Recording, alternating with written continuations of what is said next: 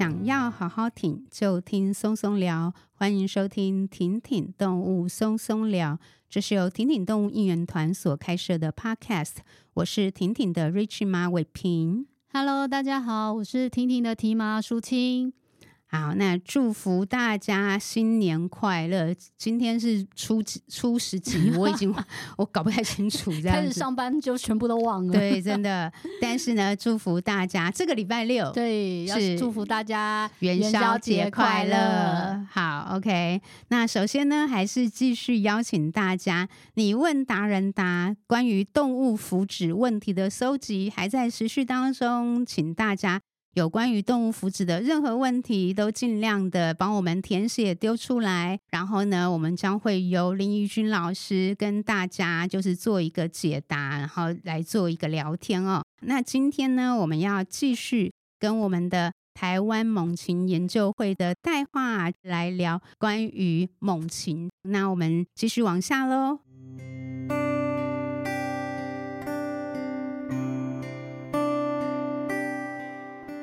好，那今天呢，我们延续上一集，就是继续的来聊猛禽这个主题，然后邀请到的是我们的好朋友台湾猛禽研究会的蔡代化秘书长，请代化跟大家打个招呼。嗯，各位听众，大家早安、晚安、午安。嗯，好，乱讲了，好了，总之大家好。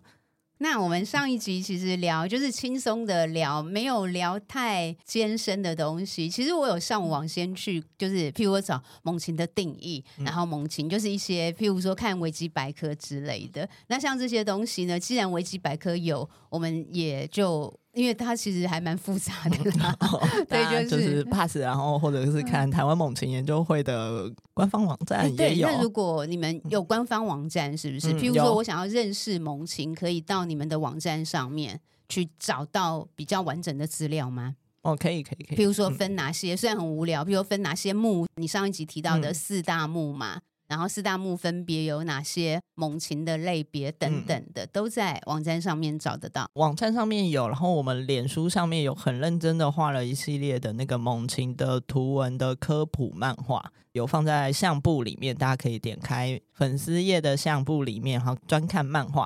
哦、那个我们也写了三年了，应该也写好写满了，大家就是仔细看。跟 PN 对对对，跟 PN 合作画的这样了解，就对我觉得有这些插画家真的很棒哦，可以真的非常感谢他们，就是把大家的专注力就是还是有抓到这样，不然我们纯写字大家应该不想看的。真的，嗯，那我们先聊一下猛禽的研究是怎么进行的，它的困难度是不是很高？猛禽的研究的话，一般来说比较入门一点的。首先你要先会辨识嘛，再然后会数，然后再来你要有一个很好的耐心。所以有几个研究的方式是，有的是针对物种的，你去到这个物种可能会出现的栖地，去把它翻出来，去想办法的捞出来它。不管是你用看的，你用声音，还是用什么样的方式，你知道说它在这里。声音是指录它的声音，或者是有一些方法就是你。播放叫声，然后看它会不会回应，oh, 这是回播法。当然，你要纯听叫声也是可以的。对，那侦测的比例会有点差别，因为不是每一个季节、每个时间它们都很会叫。猫头鹰还是有分季节性，所以你都知道它住在这边，你也看到它了，但是它不一定会叫，嗯、所以它它会有一些侦测的难度上面。所以有一种是针对物种的，就是你去知道说它会在哪个栖地环境里面。还有一个调查方法是，你想要知道是这个区域里面有哪些种类，那你可能就要在某一个山头里面待好、待满，各种的季节都要去，然后下刮风下雨什么的都不要漏掉，因为有的喜欢天气热的时候出来飞，有的天气不好它也会出来飞。所以这就有点麻烦，就是总之你就是在上面待好待满就是，然后尽量的看出来。然后有的喜欢在天空上面，有的喜欢在那个背景是绿背景。所以我们说有时候说做林雕调查的时候很难搭配跟其他猛禽一起做，是因为林雕它会在树冠层上面飞，它不一定会拉到蓝天上，所以我们的专注力是在绿背景里面。那好，专注力都在绿背景的时候，那上面蓝天发生什么事情，你就会 miss 掉。所以它会变成说，你针对什么样的物种，你就得去思考说它会出现在什么环境里面什么的，你自己要去做调配。所以不一定说我站在这个山头上面就就可以看好看满了，不一定。然后猫头鹰又是另外一件事，猫头鹰就是你晚上要出来，所以你很难安排一个调查是白天先凌晨看到，对对，看到落日，然后接下来休息一个小时，然后再把猫头鹰提出来。哦，这也是蛮行的啦，对，也也可以啦。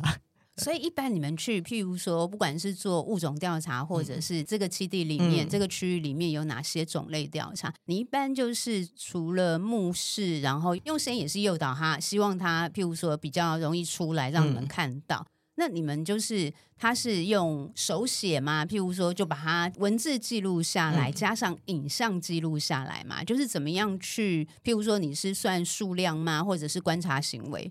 通常要记的就是出现的时间点，然后跟这只鸟出现的点位，GIS 的点位。当然，这就会有个问题是，猛禽的飞行的范围也还是很大。你怎么知道说你现在在 A 点看的这只鸟，不是刚刚人家在 B 点看的那只鸟？所以尽量的，现在还是因为相机普及嘛，所以尽量还是会希望大家拍照下来。那如果这只鸟身上就是有掉羽毛，比如说它的左边的第二根飞羽掉了。这就可以去做比对说，说哦，他们两个是同一只，所以尽量用这样子的方法去分辨个体，但这真的只能尽量啦，不一定都可以出现。所以我们大概会知道说，诶，这个距离或这个时间太太长了，会太短了。如果太短了，就有可能两边是不同只，有可能，所以需要一些判断。那我们用什么样的记录方法？就是把刚刚的出现的。时间点、地点都先记下来。那至于怎么记，用手写的也好，或者是用 e b 也好，用电子的方式，我觉得这都还好。重点就是回来有人要看着这个数据，然后跟看着照片去把那个鸟都分出来，到底是不是同一只，这还蛮重要的。那如果是同一只的话，那就可以做一些比较好玩的事情，就是诶，它在多少时间以以内，它飞了多远，或者是说，诶，它的巡守的范围有多大？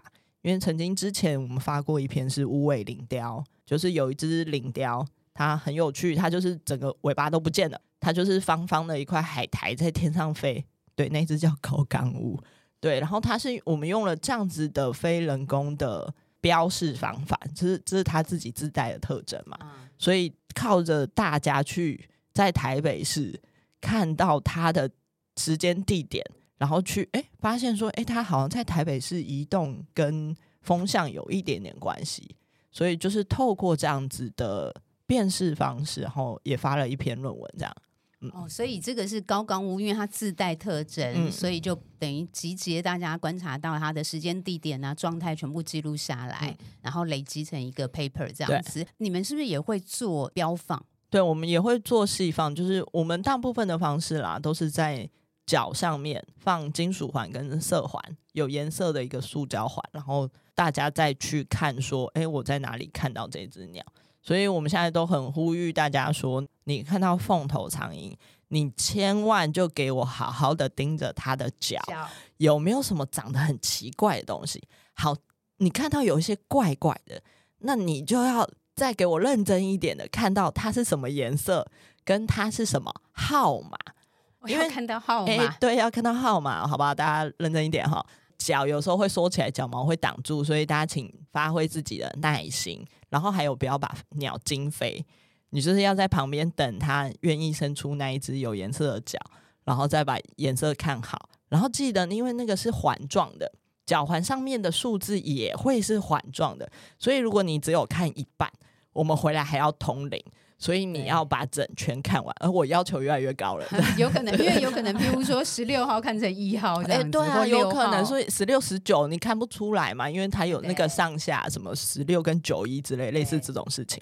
你拍了半张照片，这就叫做一半，好不好？就是我们现在是一个知识性的平台，我相信听这个 podcast 的人都是非常有学术素养的，绝对可以就是接受这个挑战。好吧，所以大家请记得那个交换的号码要看好看满，然后记得拍照，然后回来给我们这样子。然后对，然后如果你真的没有把握的话，你也可以用录影的，我们会想办法，就是从那个影像里面截出来，这样类似这样。所以大家看到凤头苍蝇，请记得好好盯住人家的脚。有用就是发报器的吗？也有，但是发报器的个体还是比较少。少。对，因为发报器就比较贵嘛，对对，所以我们会利用发报器的方式去知道说，哎，这个鸟去了哪里。所以我们其实之前前阵子发生了一些事情，就是发报器出去之后，我们就是会看点位嘛。那鸟不动了，我们就会想办法去把鸟捡回来，鸟捡回来，发报器捡回来继续用。所以我们前阵子的那一只是一只游隼，它就是在苗栗的山区里面就不动了。那我们就去山上，就把它捡回来。那才发现说，哎、那个山头上面是有人在架鸟网，应该是在抓鸽子之类的。所以后来就请了县政府苗栗县政府上去把那个网子给拆了。所以那个游隼是死亡，就是对，它是被影响然后死亡这样子。它应该就是挂在网子上面好几天了，然后也因为这样让你们去找到非法鸟网。那想问一下，就是去做这些猛禽研究调查，它的意义跟价值？猛禽它是所谓的高阶消费者，那所谓的高阶消费者，我们在看文章的时候就会讲说，哦，这些高阶消费者啊，在生态上面的角色十分重要。嗯嗯嗯，那所谓的高阶消费者十分重要，就是。很容易接受，但是回头要去想那个逻辑，其实我们也是不懂的。嗯，所以想说，待会可不可以分享一下这个部分？好，所以我们现在要进入了一个比较难的，叫做猛禽保育生物学的这个这个 part 里面。好，那我们其实从保育猛禽这个概念，我们先来讲好了。虽然我们是猛禽研究会，然后讲的好像我们只关心猛禽。刚刚有提到所谓的顶级消费者这个概念，那我们其实不只是保育猛禽，我们虽然关注猛禽，但是猛禽要在这个世界上面活得好好的，它其实需要靠很多其他小动物的力量，植物要好，植被要好，然后植被好的时候，昆虫多，那有些猛禽可以直接吃昆虫。那有些不能吃昆虫的，就是昆虫要养青蛙，要养小鸟，然后青蛙长大了，小鸟长大了，猛禽可以吃这些青蛙跟小鸟之类的。所以它其实需要一个很庞大的生物的系统，我们才可以一路堆叠很多的昆虫、很多的青蛙、很多的小鸟，才可以堆叠出一只猛禽的生命。所以我看这一只猛禽在这个山头飞。我会很安心，是因为我知道说这个山头的生态我不用担心，我可以看到它背后的那些青蛙跟昆虫。虽然它吃掉了一部分，但它一定不会全部都吃完，一定还有很多的蛇在这个山头上面好好的活着，还有很多的昆虫。我还是昆虫系的背景出身，我还是希望昆虫过得很好。但是我们讲昆虫保育的时候，是没有人要理我们的，因为昆虫很小。但是我讲猛禽保育的时候，我看到这只猛禽，它背后的这个系统在。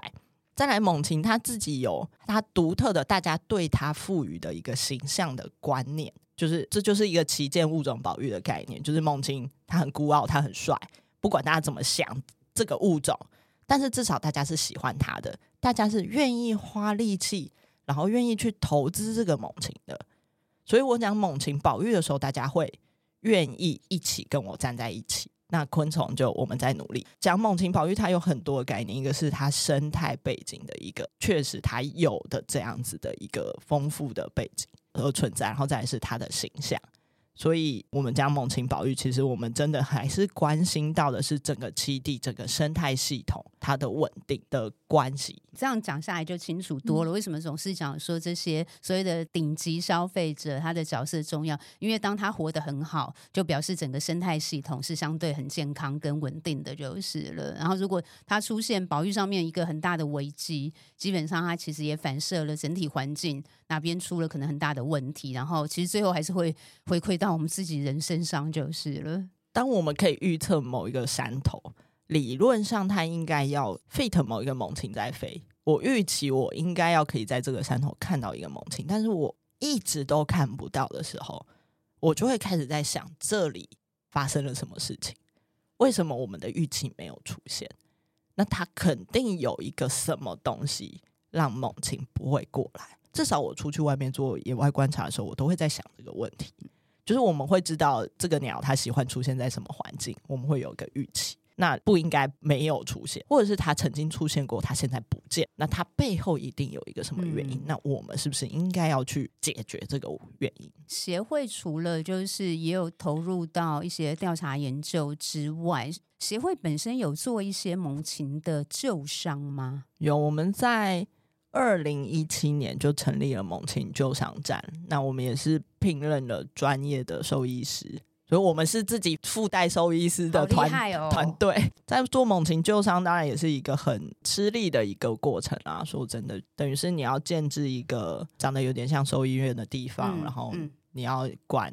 你要养鸟嘛？对，他们来了，不是做完手术之后就说：“哎、欸，你去旁边树上站着，然后呃下个礼拜再来挂号，不是这个样子嘛？你就是得把它养起来。这个过程之中，其实过去大家动物园的经验或特生的经验，在这个时候就就出现了。因为天哪，我要面对我的办公室有有兽舍这件事情，嗯、然后要做所谓的动物管理之类的，所以你要张罗食物啊，然后你要洗干净。我们兽医师其实。他是他除了兽医师兼还兼动物管理员啊，就是 zookeeper 的这种角色，所以他还需要花很多时间，就是喂养他们。那喂养他们，当然还有一个事情，就是你不能让这些野生动物习惯有人在喂养，所以你要保持一个距离。有时候做这一行很难的地方，就是你很喜欢他们。但是你不能靠他们很近，你不能每天在那边嘘寒问暖，然后问你说你今天吃饱了没？然后你的那个粉红泡泡充满了整个办公室，你不能这样，你要收起来那个心情，你还是要跟他们保持一个距离。然后我们都会就是酷酷的，然后你要好了之后都会酷酷的跟他说啊，你滚啊，我不要再看到你，因为通常在看到就没什么好事嘛。嗯但是大家心里面就是，至少我们整个团队心里面都很清楚，知道我们在做什么事情，然后我们需要放手，让他们在野外过得好好的。好，不然就是扯的有点远了。总之做救伤就是这样。譬如说，在野放之前，是不是也要做野放的训练？然后你们也有在进行这个部分吗？对，因为你一只动物来，其实我们也是久了之后才发现，就是真的跟也跟人一样嘛，就是你。在家里不动十天，嗯、那个肌肉是 会会会，对对对对对对，就是肌肉很快就会离你远去嘛，所以你会发现这鸟好像哎，真的飞不太好之类的这种，就是有的住太久了，或者是有的它可能真的是脚受伤，你要很确定说它会以后打猎没有问题。还有一种就是小菜鸟长大，他没有爸妈教过，或是他没有自己看过，所以你要确保他会打猎这件事。所以，我们还是有所谓的野放前的训练，或者是评估这个过程。就是你要知道，说它飞行没有问题，它拉得起来，它飞起来的高度可以跟野外的状态一样。那如果不行的话，你就是要多练它个几天。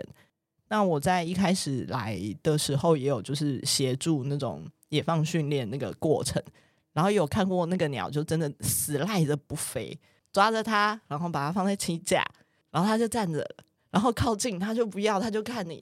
然后我就想说，我现在就是要知道你会不会飞，你给我飞到对面，他就死不要。然后就是你就是要在那边弄，然后好不容易飞过去了，然后他没有拉高，对，他是往地上，然后钻到一个洞啊，然后觉得你这个不成才的 耍废，然后对对对，然后你要走过去，然后再把它抱起来，起来然后再把它放在起架。然后就是，我会想说，现在到底是你做训练，还是我做训练？这样子，对，我在那边走来走去，走来走去干鸟这样。对，就是你就是要，也是要很有耐心，就是耐心嘛，我不知道，就是跟他跟他 对抗，这个时候也还是会就是跟他讲话。就是我们平常也都说啊，不要跟动物讲话，干嘛干嘛。对。但是我们不小心都还是会冒出来。你给我。这种时候会受不了，你给我成才一点，赶快飞。认真一点好不好？还有下一只，类似这种。反正就会讲很多话，然后又会笑他。这么多年来做那个猛禽救伤啊，在救伤的案例当中啊，譬如说比较多发生的原因是什么？猛禽也会有窗杀吗？或者路杀，或者是有什么什么造成他们就是会到你们中心需要人类帮忙的状况？好，那我们先跟大家说一个数字好了。猛禽研究会的猛禽救伤站在北部，北部好像没什么猛禽。但我们一年也可以收到两百多只，哇，两百多只就是一点五天会送进来一只。然后如果谁吃了什么凤梨芒果，一天会送四只进来。我们就是一直在收，然后想说今天发生什么事，谁压不住了之类的，类似这种。所以猛禽的状况比大家想象的多，两百多只。那当然还是会做一些就是伤病的原因的分析，这样主要三大还是车祸，然后撞玻璃这件事，猛禽也会撞玻璃。眼睛很好的鸟也还是会撞玻璃，好，那个原因等一下再说。然后再来还有雏幼鸟掉下来，就是在都市里面，其实蛮多人就是看到鸟掉下来的时候，就会会想要送来这样。所以林角鸮的雏幼鸟被送进来的比例是还蛮高的。我们可以稍微讲一下车祸后面可能有几个事情，一个是有的猛禽它的自然的状态之下，它其实就会低飞，它不是过马路的时候都是高飞哦。它会隐藏自己的身形。它如果大拉的，大家都看到它在天空飞，它还要吃饭吗？它还要休息吗？不会。所以它其实有时候在森林里面穿梭的时候是低飞的。那低飞在过马路的时候就很容易被车撞。它的低就是这么低，它的低就是小客车车头的那个高度。所以它在都市里面发生这样的自然行为的时候，它就很容易被车撞。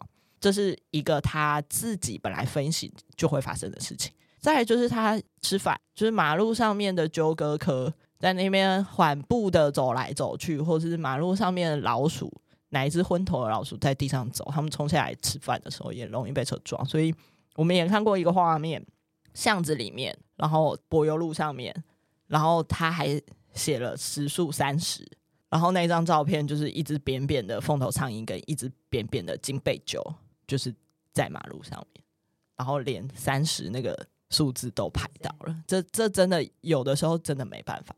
但是我们还看到另外一个现象，就是车祸有可能只是最后一根稻草。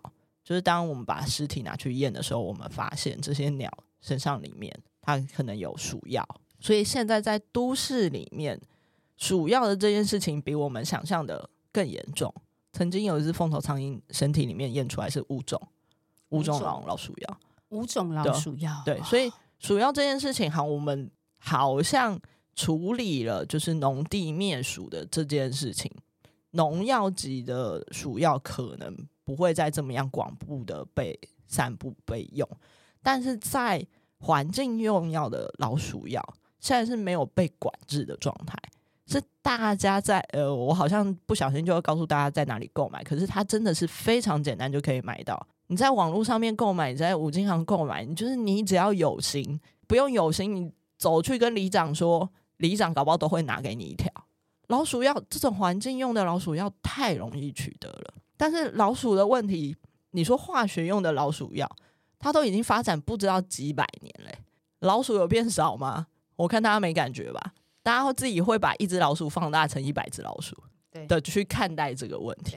那老鼠的问题，大家在思考逻辑上面没有想清楚，老鼠到底要怎么控制？你只觉得头要很快，那头要很快，你就是把一只十年的凤头苍蝇直接，那我们要什么时候才可以有一只很厉害的凤头苍蝇出现？对啊，它其实是生态的逻辑的问题嘛。所以老鼠的问题从头到尾都不是老鼠药可以解决的。老鼠药它当然有它存在的价值跟意义。它在什么时候应该要被使用？我觉得我们应该要去讨论这个问题。它应该要怎么被用，而不是被滥用。嗯，那你滥用的时候，很多的动物都会不小心吃到。所以现在就是我们这几年从车祸里面，从旧伤的个体里面开始慢慢发现越来越多特别的原因，就是鼠药的问题。然后还有另外一个是重金属。对，我们现在发现，诶，蛮高比例的鸟身上血铅跟血汞的浓度，它超过了人类的标准。目前研究会我们这边的研究的能量，说真的，我们没有办法扩及到食物链的其他的状况，或者是环境。土壤，然后水的这个部分，其实这件事情我们后续也就是你们的后续要处理。你们的研究有确定说，旧伤很多，其实身上重金属过度，但是目前的研究还没有办法去知道说，但是它的来源是从哪边来的，就是对。那它其实看起来应该是蛮广泛性的问题，因为它现在不限鸟种，嗯，然后这些鸟如果都来自四面八方，它恐怕也不是地域的问题。所以到底我们要怎么样去讨论我们的环境发生了什么样的状态这件事情？我觉得如果大家听到这一集，然后对这个问题蛮有想法或概念的，也可以跟我们一起讨论研究，嗯、然后我们。试着去把它比较完整一点，这样。嗯嗯嗯，所以这个是路杀。那刚才也有提到窗杀的问题。对，那窗杀的部分的话，其实我们有二十 percent 的鸟，两百嘛，然后乘以二十 percent，大概一年有四十只是撞玻璃进来的。那撞玻璃进来的，其实也不限日行性猛禽、夜行性猛禽，其实也都会撞，就是老鹰、猫头鹰这一类的也都会撞。那撞来的时候有，就是严重的，就是当场就死亡嘛。那有的不严重的，就是回来还可以休养一阵子再放出去，其实各种状况都有。那它撞击的话，就跟物理上面作用力跟反作用力就非常的有关系，所以反而是越健壮的鸟，飞行速度越快的越容易。所以你是在一个族群里面，你越强的那一个是越容易一头撞死。这会不会以后会是个隐忧？我不知道，嗯、就是这以后要再看。但是族群里面本来最健壮的那一只，反而就是最容易窗杀而消失这个个体就，就是对。那北美他们有的时候状况是迁徙性的鸟，迁徙性的，比如说鹤啊、鹅啊之类的，他们是雁鸭，他们是一群嘛。嗯，那他们是带头的那一个撞死啊。那你带头的那个撞死了，那请问接下来的要去哪里？对，要怎么飞？对，他就会是，对对，他就会是一个问题啊。对，那创伤这件事情它是可以预防的，所以我们其实最近很努力的在推说，就是你要怎么样预防这件事情。预防这个概念出来了嘛？那我们其实也有在做一些就是场域的辅导，就是如果你这个场域你可能自带经费或者自带人力，那我们可以去帮你规划或设计活动。那如果你一个场域其实你有点困难，那我们会想办法去媒合。看看媒合一些其他的团队或什么的进来去处理那个玻璃，所以我们其实最近还做蛮多这方面的事情。但是终极的目标，我们还是希望说，它这件事情可以入法规。嗯，它在美国是法规化，你在盖建物之前你就搞清楚。你哪里有风险，然后你设计端的时候就让这个风险去掉。哦，在美国已经有入法规的。对，所以我们现在都处理的都是后来你都盖好了，然后我才要看着那个很大面玻璃，然后叹气说现在是要怎么办。然后我们提出来的一些改善的方法，可能业主不满意，觉得会影响美观，美观会影响视线。但他其实他在一开始设计的时候，他就可以解决掉这个问题。所以原则上面，我们还是希望说有一天可以，他可以法规化。然后我们可以不要再后来再处理。那还有一个就是，因为很多人会捡到，比如猫头鹰的幼鸟，然后就乱捡之类的。哦、这个可不可以？因为这个跟一般民众是很容易接触到的。对对对对对，我们假设真的看到就是幼鸟、幼的猫头鹰，你们会比较建议说，我们要怎么观察，然后要怎么样做对的判断、对的事，而不要乱做。其实这件事情说简单也没有那么简单，是因为我们通常啦会希望说，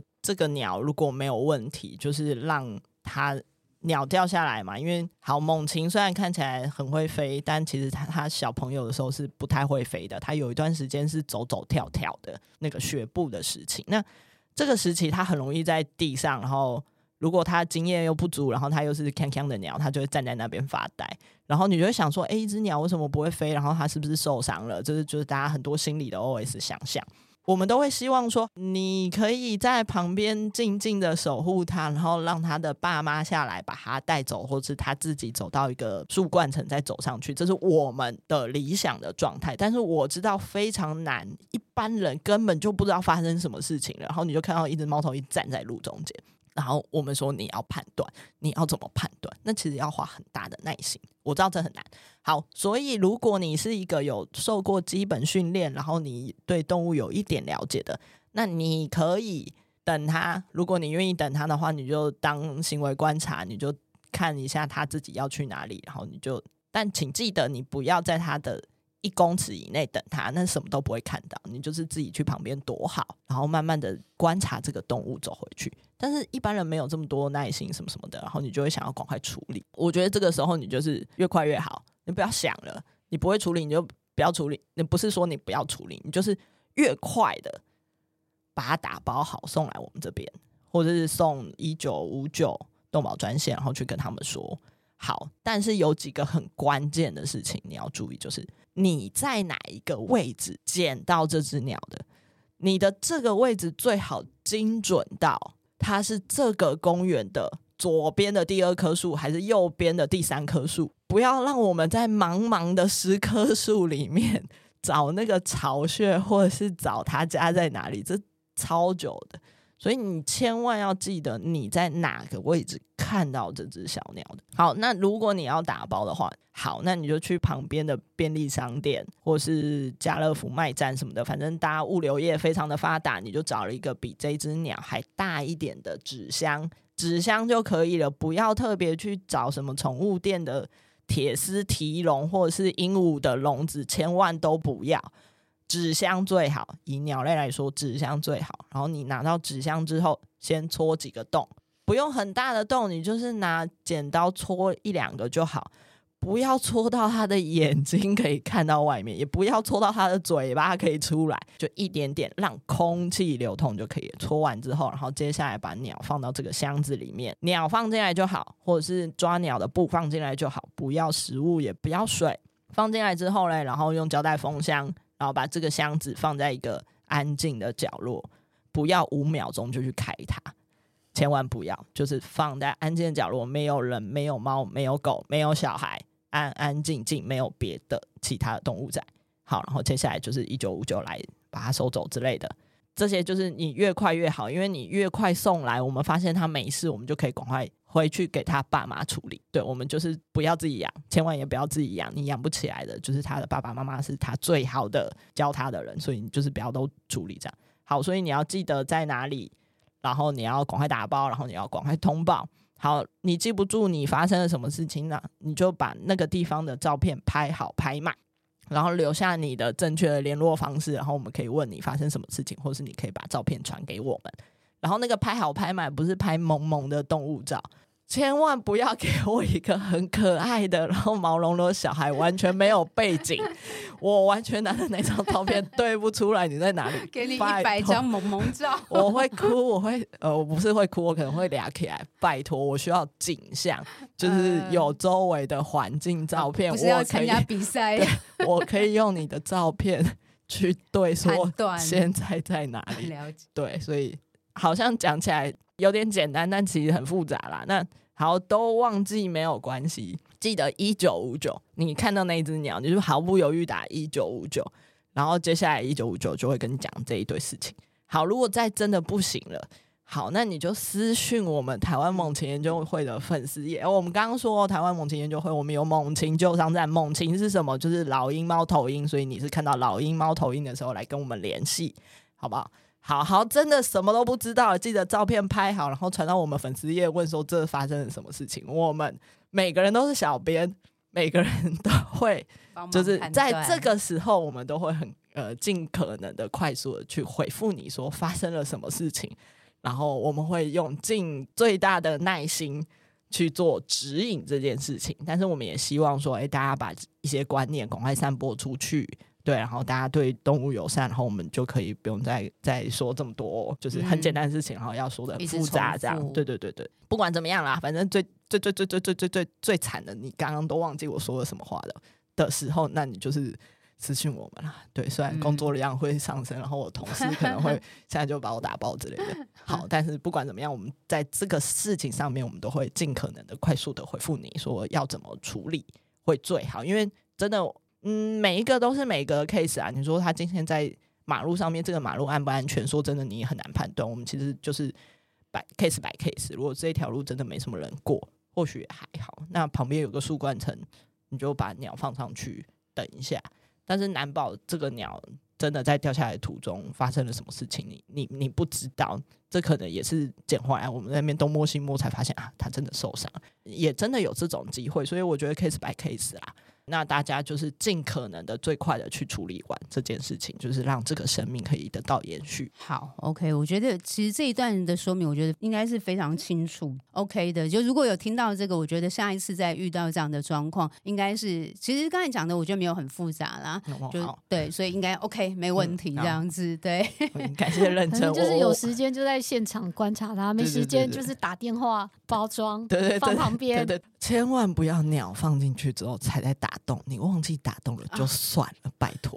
对，小朋友听到这一段都会笑出来，就是 对。但不得不说，确实有些人就是会说怎么怎么办？怎么办？说要打洞，说要打洞，不打洞会不会就是无法呼吸？会不会死掉？不不不不不，就五分钟打开，这哎还活着，然后鸟就掉出来了，然后就我们就会有各种的对对，反正做野生动物这一块就是。这也是有趣的地方，因为每一个细节它都是一个新的开始，然后都是一个新的 case，然后这些东西丰富了我们的生命，好正向哦。对对，所以我们现在有很多很精彩，对，所以我们每天都有很多好玩的事情可以跟大家分享。对，嗯，很好，就是要这样正向看待。好，那我们就来聊一下，就是基本上你们现在在阳明山有，就是你们的基地在阳明山的，嗯、不算半山腰，算蛮山上的，半山腰文化大学旁边，文化大学旁边，所以就是养德上来。还在养德靠台北市闹区的这一面，所以我们也真的没有很远，坐公车上来大概十五分钟左右。所以目前就是这个，虽然保育中心猛禽研究会的保育中心，我们就是办公室，然后教育展示跟旧伤都在这边，三位一体的一间中心这样。他是我已经忘了是两年前吗？啊，哎。哎、欸，时光飞，时光飞是两年，两年，对，因为我们开幕的时候有过去，对对对对对。哎今年办了一周年嘛，今年的四月办了一周年吗？今年四月办了一周年哦。的活动，所以现在也快快两年，快两年。OK，那所以就是平常在这边，就是包含你们的富裕野放都在这边进行，然后展览嗯。也在这边进行，就是、嗯，然后有些活动。除了赏樱区之外，赏樱区如果再关在这里，大家会疯掉这样。所以有些课程的活动也会在这边举行。了解。那我想要回溯一下，因为那个是这两年的事情。但是猛禽研究会其实创办很多年了，对不对？明年三十年啊！哦，明年三十年了。其实今年应该就在在三十年的那个时候，所以我其实一好酷哦，一直有一件事情，就是到底三十三十年纪念活动要办什么，我还在、uh, 还在苦恼当中。哇、哦，所以你们比金科年协会还久哎！金科年协会二十。大概二五左右吧。哦，那那稍微久一点点。对，就更久就是了。嗯、当初是在就是什么契机之下成立，然后就是有没有什么就是走到现在啦？嗯，我不知道，就是这个。我我是后半十年的人哦，三十年我参与的是后半十年，对后后面呃前面二十年那个好。就是前辈，前前辈们，大前辈们就是了。那你自己就是，其实十年也不算短的时间。你自己感觉，不管是在猛禽或者整体生态保育上面的工作推广上面，有没有什么转变？转变，我觉得好啦。其实我我知道前面大概发生一个什么状况，就是因为其实猛禽研究会一开始成立是一群非常喜欢猛禽的人。其实现在也一样，大家都是喜欢在山头上面看鹰，然后想要有一个组织，是大家就是定期也来聊聊天，然后讨论一下说，哎，台湾的猛禽的状况啊什么的。那一开始真的是以研究为主，然后大家在各自的山头打拼，这样子就是看鸟，然后偶尔聚在一起。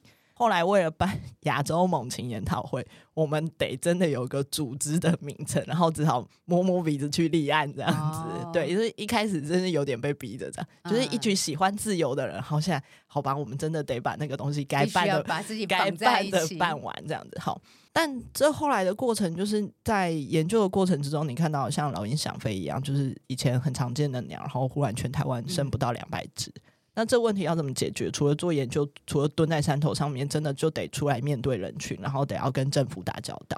但后来教育推广就是大家避无可避的事情，一定要有人猜拳猜输了出来面对人群。然后我现在就是这个，对，我以前也在山头不讲话的，我现在要讲很多话，然后还要当谐星，这样就不得不这个样子，就是让大家可以理解说，哎，猛禽研究跟猛禽救伤有一个什么样的困境存在，所以教育推广避无可避啦。对，这是现在的趋势。那到后来，好，大家有些能力了，忽然发现说，哎，猛禽保育越来越多人响应，我们才有办法成立救伤站。因为救伤站就是，你知道动物没有健保嘛，它确实是一个很花钱的一件事情，所以它得有足够的资源的情况底下，才有办法建好这个救伤的机制在。虽然你问我说什么短中长期目标，我们每次都嗯啊，但是我们还是很努力的，每一年每一年的突破自己，在往前走。每一年我们都要想新的教育推广的方法，然后新的 slogan、新的文章出来，然后新的抓住大家研究的方法，来让大家持续的关注猛禽研究在做什么。即便不是研究，至少让大家知道说猛禽在天上飞，它离我们其实真的很近。要让大家。各自有各自跟猛禽之间的连接存在，那大家掌握了这个连接，那他们自己就会自己找到自己的那一个山头去关心猛禽，然后哎，偶尔来跟我们分享一下这些东西。所以这其实一直就是我们。还蛮长期的目标，至少最近的目标是这样了。好，那我们两集其实很快也快要到尾声。那因为现在是二月，就是二月下旬，所以大家其实应该算是荷包满满的时候。那如果就是这样听下来，我觉得、哦哦、因为发发完红包，对啊，发红包啊，年终啊，所以是不是应该要做一点好事？然后那个鹰仔铺哈，啊，鹰仔铺，对对对对，鹰仔 铺点开，然后对，呃，过年前后都可以点鹰仔铺，这样 二十四小时都可以点，所有的什么情人节，对，我们之前出了一款情人节的衣服啊，啊，那时候好像本来说什么要成双成对的，不知道为什么。最后变成什么单身 T 这样子，对、欸，我们就是这样，产品研发研发之后就不就歪掉了这样。对，我觉得因为猛禽研究会其实有蛮多很棒的商品啦，所以我自己觉得说喜欢动物的人啊，假设你后面譬如说你也身边有其他喜欢动物的朋友，那基本上其实可以多到保育团体去搜寻他们出的东西，买来送给身边喜欢的。嗯嗯动物的朋友当生日礼物也好啊，就是各式各样的节庆总是有礼物的需求嘛。那我现在是觉得很建议大家，就是当你有礼物需求的时候，可以去到不同的保育单位。因为你本来就有消费需求，嗯、对，然后你的消费又变得很有意义，就是那其实我刚才没有想是鹰仔铺，我是想说直接捐款啦，哦 哦，也也可以，都都可以，都可以。我觉得 这是两个层面的问题，就是你直接捐助我们，我们也很开心。但是你买了我们的东西送人家，人家因此注意到猛禽研究会，然后哎，然后下一步就是两个人带来看鹰，我觉得也很好，这样子。哎，对，这样也很棒。对对对，你们有很多，我觉得你们的商品发展真的很不错，就是我们接下来。走什么恋爱巴士赏音去？好，真的吗？哎，哎，很棒的，你有创意，我喜欢。虽然我用不到，哦，那可以有，都可以啊，可以啊。结婚团吗？这样我也想参加。哦哦，OK，没有问题，没有问题。就是那个促进年久，就是已经结婚很久，但是缺乏火花的夫妻。突然你们好忙哦。不是，不是，我其实很怕火花，好吗？带带队的，万一是真的火花怎么办？也是啦，也是啦。那个可能五组在那边。嗯嗯嗯嗯，但是但是说实在，我只是觉得说这样的 idea 也不错哎，就是多，因为通常我们会想到很多亲子团，嗯嗯嗯，对，那不然恋爱团也不赖，然后或者是老年夫妻相伴团也不赖嘛，对不对？我们一向的那个 range 都是什么 从五岁到七十五岁都通吃这样，对，这样很棒，这样就是让大家都有机会多接触就是了。好，那如果说想要鹰仔铺或者是是捐款，这些资讯都是上粉砖还是上网站比较容易快速的取得？粉砖跟网站上面都有，就是大家就是持续的关注我们。那最后还有没有什么要补充的？大家一起来看音吧！好，人要来了，要连接到你跟音的那一条线之后，我们才可以继续走下去。哎，怎么讲的？好像我要那个？对对对。总而言之，我们希望跟每个人都串成一个很美好的姻缘。嗯。好哦，就是大家希望就是继续的关注我们台湾猛禽研究会的粉砖，然后跟着我们这个很棒、很专业，但是也很强的团队。我们蛮好笑的啦，真的。对，这样很棒就是了。那我们今天就两集就到这边，谢谢大家，谢谢大家，谢谢，拜拜，拜拜，拜。